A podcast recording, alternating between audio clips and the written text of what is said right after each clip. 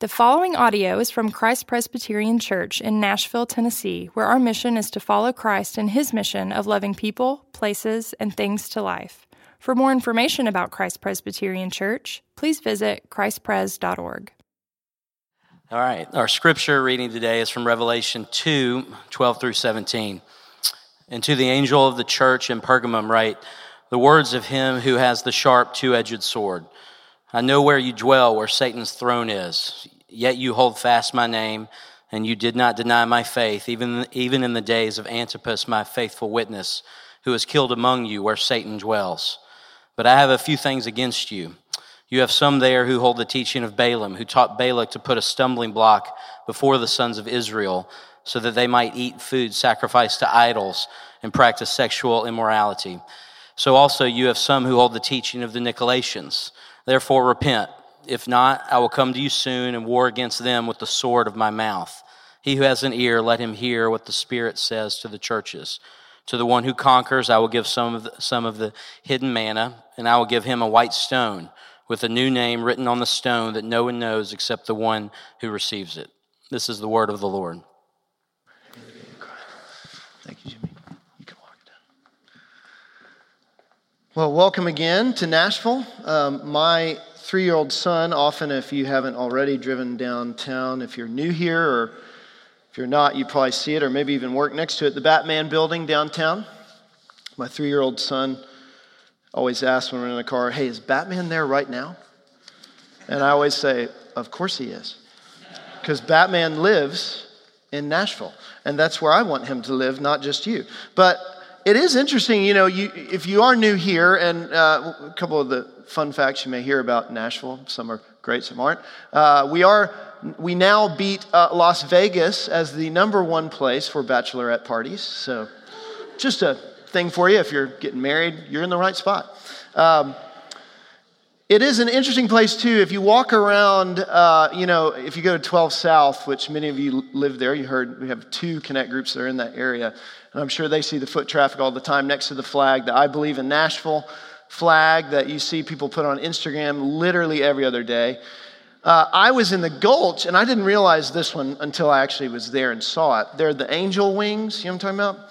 So there's this. If you're new to Nashville, go to the Gulch. It's not too far. It's not Demon Bruin, but Demonbreun, and you drive over that street, which is what, you know, if you do it on your phone, it'll say Demon Bruin. It's like, mm, I'm lost. So if you go over there, to, like you're going to downtown, and you go in the gulch, there are these two sets of angel wings painted on the, the buildings.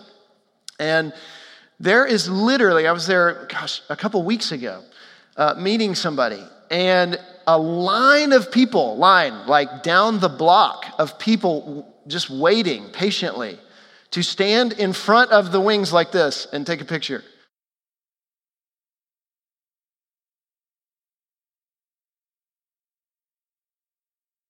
They had images all over the place that people would want to get next to. Uh, their angel wings were pictures of the current emperor or emperors past, because to them, the emperor meant you were close to divinity uh, and you worship the emperor. And then, if that wasn't enough, the top of it all, at the pinnacle of the city when you came in, was an enormous throne of Zeus. Zeus himself, and they would have sacrifices to animals 24 7 around that, that huge monument to Zeus. So when you were in Pergamum, you knew you were in Pergamum.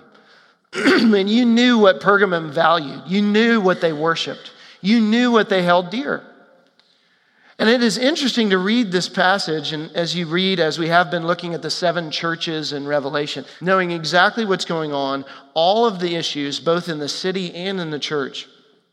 Revelation itself can be a little bit somewhat you see these names and even you know when we've asked certain people to read scripture and jimmy was good to read that and he did a great job and you know there are these names in there that you think where are these names from Revelation is, a, is basically, I want to put it to you simple do not be afraid of it. It is one of my favorite books, and here's why it's theology and pictures.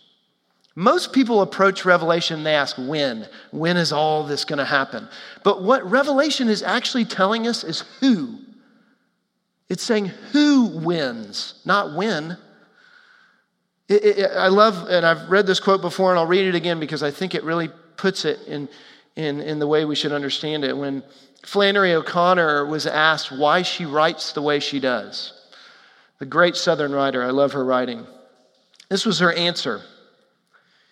You have to make your vision apparent by shock.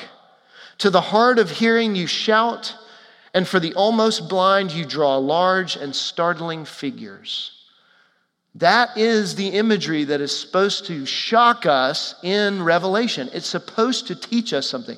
And don't let your mind wander around when you think about it. You think of dragons and all these crazy images. It's to allow us, for our imagination, almost to float like a kite. It's to help us try and digest difficult theology and pictures. But it's also for us to know that it's every time connected back to already current passages in the, the Bible. It's not new revelations, it's called revelation for a reason.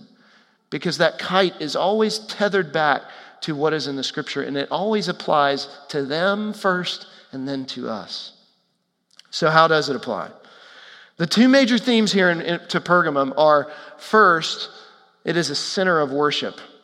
And the second thing is the following of truth. Very simple things. This city was really interesting. And the more I studied about this city, even over some of the other ones that we've looked at, it, it continued. It was like a rabbit hole of countless ways that Pergamum was really held up as an amazing center. But it was a center of worship. It begins here even saying in uh, verse 13, I know where you dwell, where Satan's throne is. Pretty stark right off the back. Pergamum had once been the capital, listen to this, had once been the actual capital of Rome, of Rome in that province in Asia. It was held up as the greatest place. And then later on, it was moved to Ephesus, and Ephesus was made the center of financial trade and, and everything else. But if you went into Pergamum, you would see those things, some of the things that I mentioned. First, really the emperor worship. It was the first city even before Rome took it over, that actually created temples for their emperors. That the people in power, the authority, were held up as major divinity, those to be worshiped. And Rome was just another one of those, maybe even enhanced that with the power of Rome itself. So Asclepius, the Savior, was the next next one. And that one sounds a little odd, but some of you who are in medicine here will t- totally uh, recognize this. This was actually a medical college, and it was known for its healing. And the symbol, which many of you who would know this, the symbol for that was the serpent. There was actually a symbol of this serpent next to this, uh, this um, uh, patron god, particularly. And people would come from all around to be healed at this center, at this medical college, learn and grow. And also had this, as I mentioned earlier, an enormous altar to Zeus. So, as we have our Batman building and everybody recognizes Nashville by that, if you see the head of Zeus, you know you're on your way to Pergamum. It was set up, it was glorious in what it was. It was a place of worship. Everything about it. And the thing that I think we need to recognize as we even move into this passage, as it says, even right after this, you hold fast my name, and you did not deny faith, even in the days of Antipas, my faithful witness, who was killed among you where Satan dwells. It's, it's giving us a contrast of worship. It's saying, in the midst of a place where worship is, you held on to worship of another kind. Now, I don't know where everyone in this room may be in their worship. But I do know everyone in this room, even if you're here and you say, I don't know whether I believe in this Christ thing or not, or the Bible, you still hold to worship. Everyone does. We actually have, and this is interesting, and I would say this to them, they're, they're, they meet next door. Every once a month, next door to us, meets a group called the Sunday Assembly. They're actually a group of agnostic atheists. They meet for their group, their worship, once a month. And we've had great interactions with them. That's one thing I actually love about meeting in this space we meet. We meet in spaces around people that may not agree with us. And, and I hope there are people in this room that are in that space too. But the thing that we would have in common, we'd say, you know what, as much as you may not believe in God, you know you worship something. That is what this passage is saying. There is worship. And what is it? What is the worship? What do you give power to in your life? Whatever that is, you worship it. There's a great uh, uh, counselor, PhD, somewhat theologian.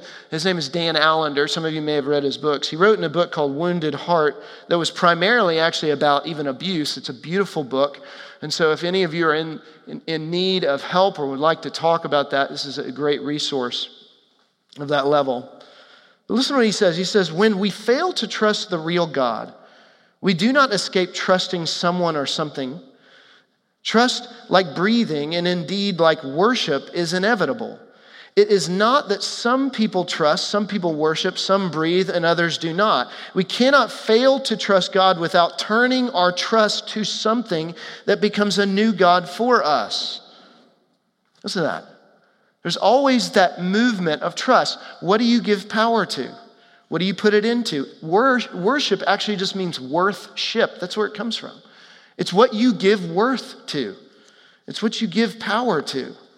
And in this city, and think about this, even in our city, this is not a far jump. You can figure out just in a city what city holds dear by the patterns by what's easily seen, what's promoted. You can drive through a city and know what it is. And especially in a city like Nashville, which could be confusing. And a lot of people, maybe from here, a lot of people in this room may be moving from places that are not as religious or uh, Christianized or have some sort of churches on it. In a place that has churches on every corner and comes from that background, it could be really confusing to think that this is just a Christianized city. But we need to be careful to think about that. What do we worship? What are the things we hold dear? What are the patterns, things that are promoted, and things that people see in your life that you put your trust in? Because you worship something. What is it? Is it your children? Is every move of theirs that they make something that you just jump at? When they are anxious about something, anxious about going back to school, you're more anxious because you put far too much worth in where they are? Is it a spouse or having a spouse? That longing and that need to be fulfilled or met in a certain way? Is it coming to a school like a Vanderbilt, a Belmont, wherever it may be in this city? This city actually used to be called, and it still is in some terms, the Athens of the South because of so many uh, educational and academic institutions in this city. The people came here because they wanted to have a name for where they went to school. Is it that? We could continue on. We could keep going down that, that, that trail. But have you ever asked that before? See, notice in this passage too, there's, there's an interesting thing here that says that Balaam, teaching of Balaam, who brought, taught Balak to put stumbling block before the sons of Israel so they might eat food sacrificed to idols and practice sexual immorality. See, that's where it actually goes the, the, the question of idolatry. What is an idol?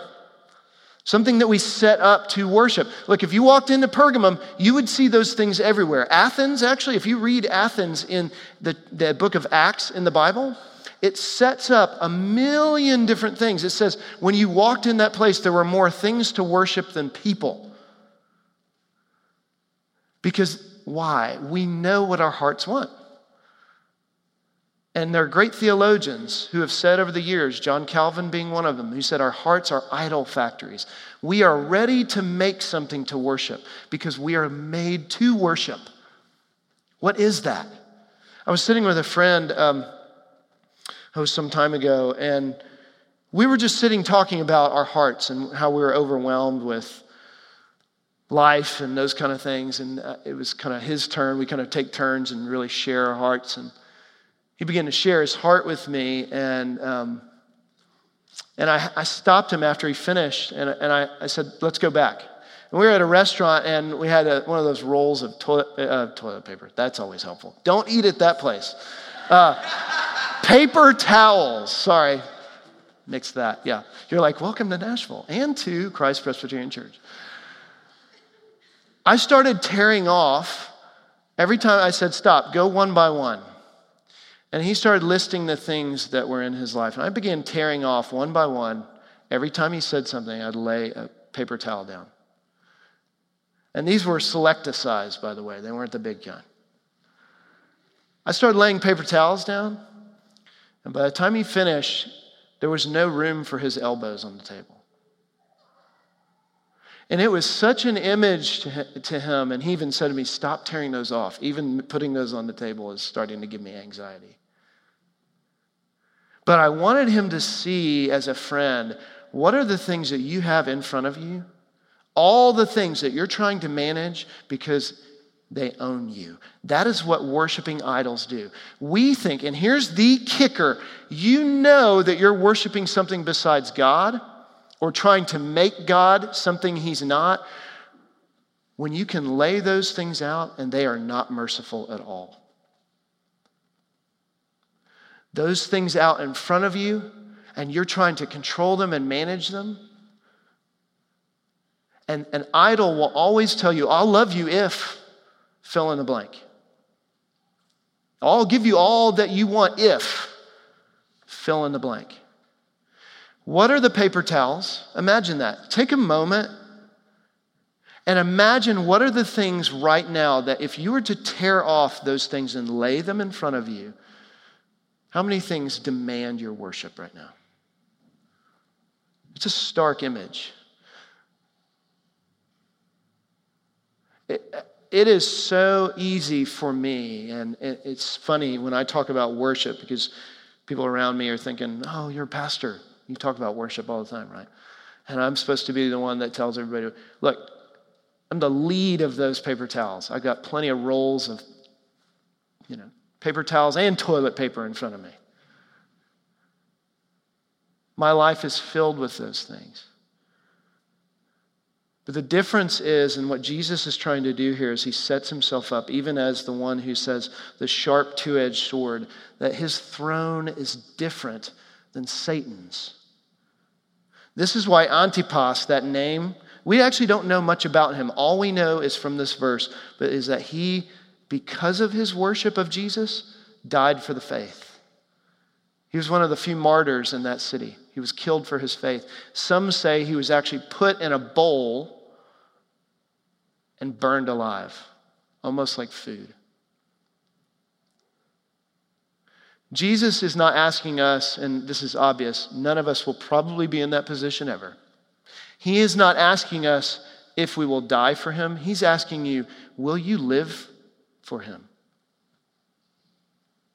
Will you see what you worship and turn from it and turn to the one who is merciful, as we sang earlier? The one whose throne is different than others. His throne isn't made by hands. Here, here's some distinctives Jesus' throne is not made by hands. If you are worshiping something that is made by hands, you know, well, who's given the power?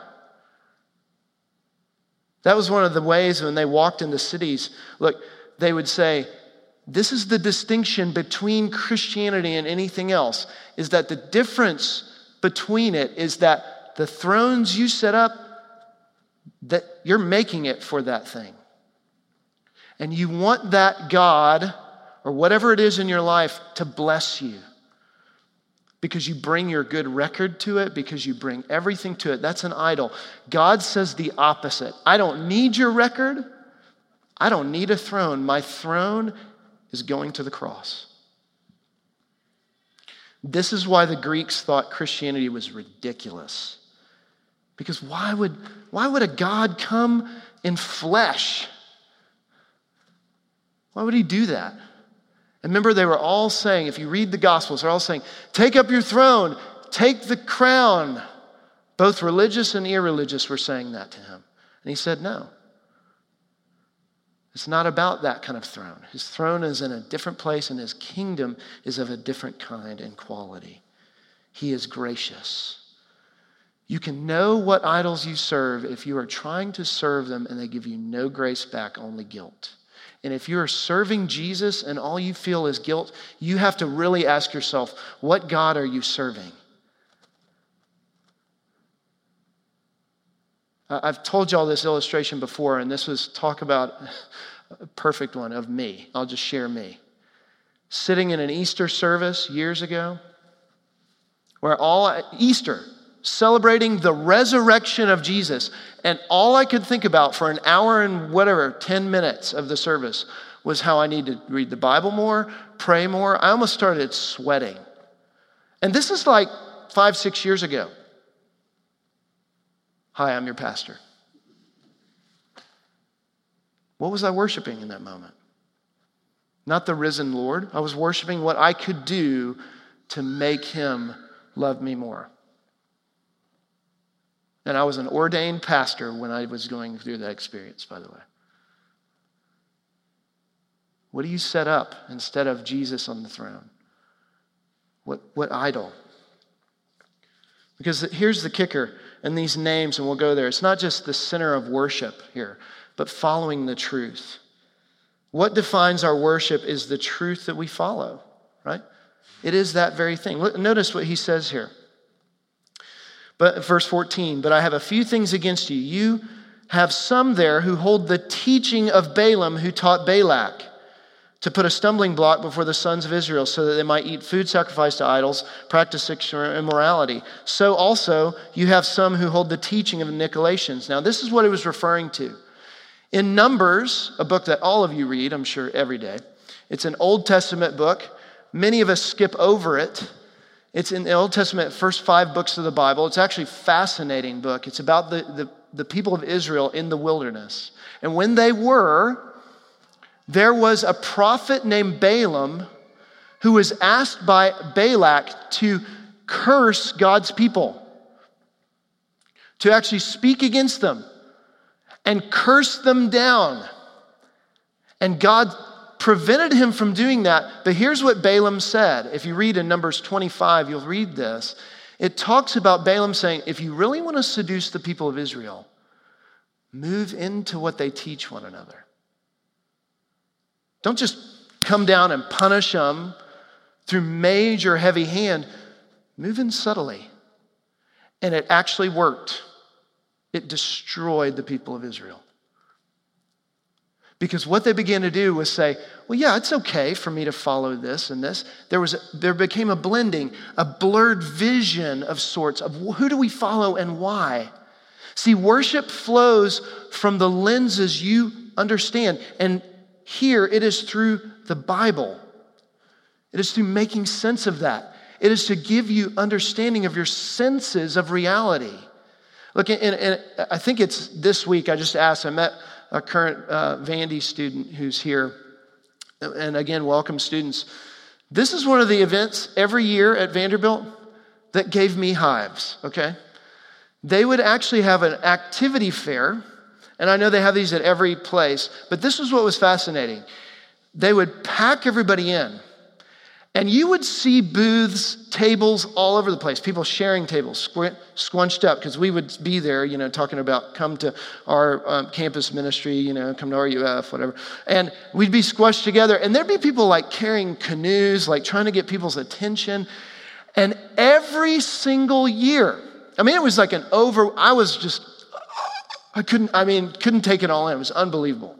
You know, everybody's trying to get you to come to their table, take their like little pamphlets and a cup and walk away. And by the time you're finished, you have like 25 cups and like 38 million trees stuck in paper in those cups. And I remember actually, and this is very vividly, having students walking through there and then literally them bawling, crying. Now, not to scare you, parents or students.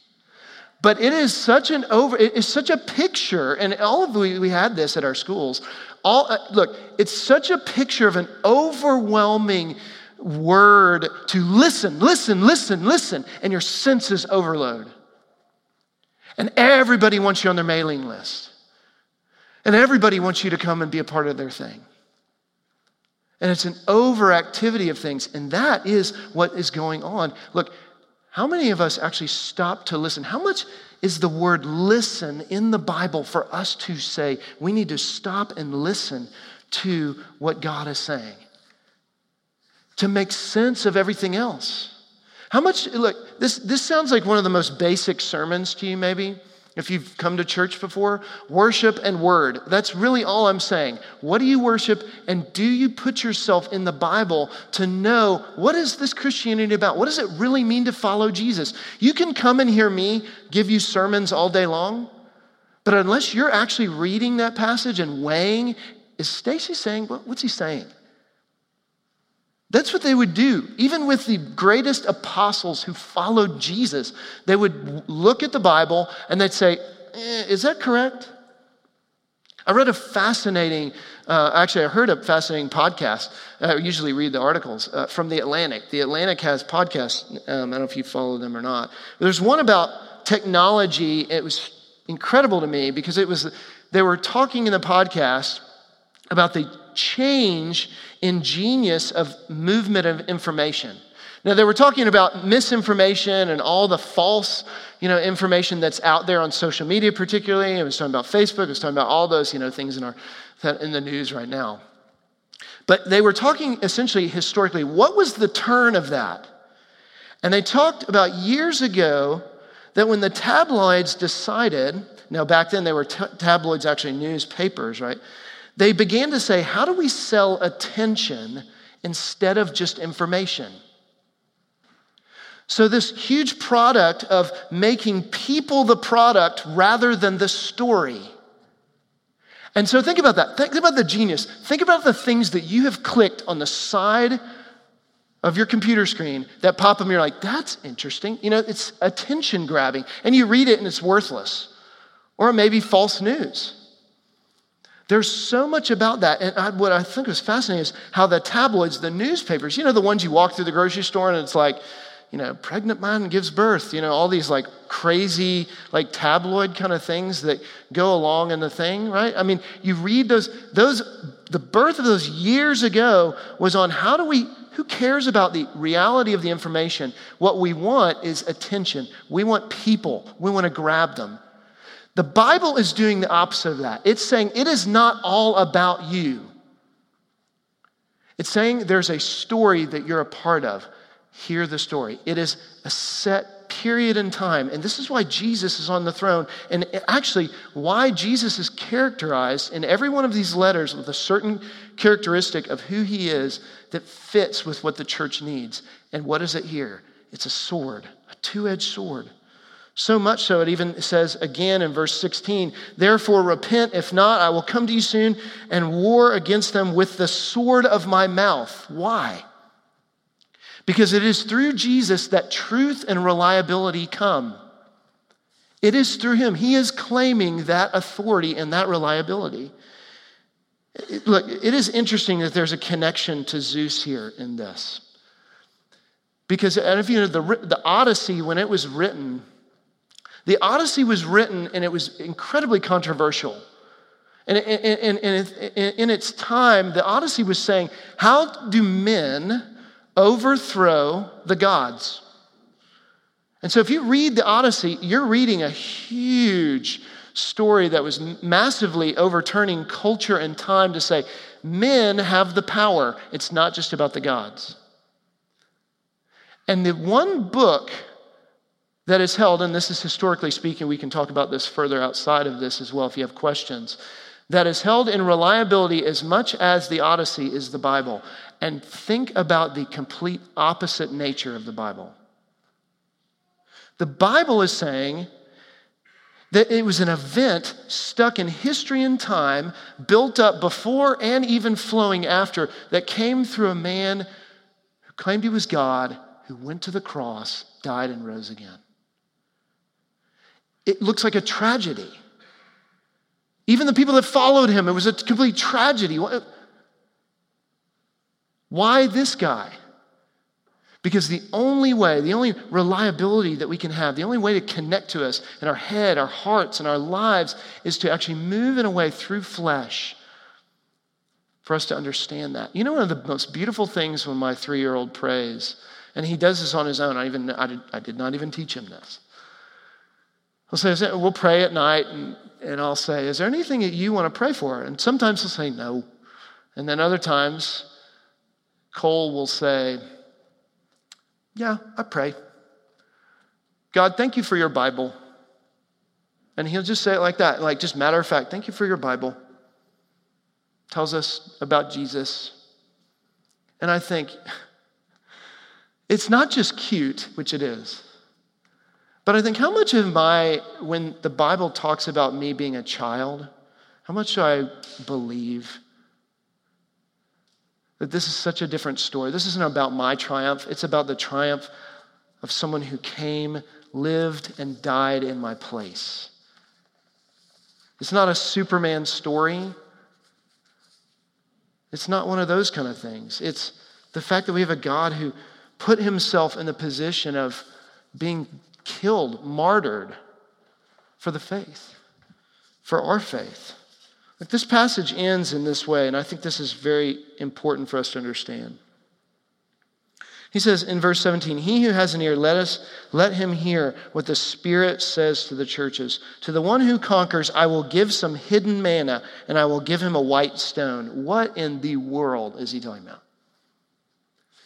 Hidden manna. Manna is talking about that kite, remember? It's giving us an imagination. It's that tether back to the Old Testament when the people of God were walking in the wilderness, like they were in Numbers. And the way that God fed them was through providing bread from heaven. It was providing bread day after day, it was delivering them, it was caring for them, it was giving Himself to them. And the white stone is actually a stone that was used in a court system. When a juror would place his, you know, his view of whoever is being tried, he would have a white stone if they wanted that that person to be acquitted. And on that white stone, on this one particularly, is our name written. You see, what Jesus is saying is if you pursue me, if you know who I am, it's not about you being held up. If you know what the word says, it is about this body and blood that says you are delivered and you are innocent. You are delivered from any of that. Here is a God who's different from, you want an image? Different from any angel's wings or any Batman building or any other image that you hold up in your life. This image is the one that's supposed to overwhelm your senses. You can't come just smell this and you can't just let it be a part of the outside of you. You have to ingest it, you have to take it in. It has to be a, become a part of you so that you would be changed. Because here's the reward He's the one that gives Himself, the, ma- the hidden manna, Himself for you. Because there's a stone, tangible stone of innocence that will never fade away, that has your name on it. That's how you come to this table. Let's stand together, if you will.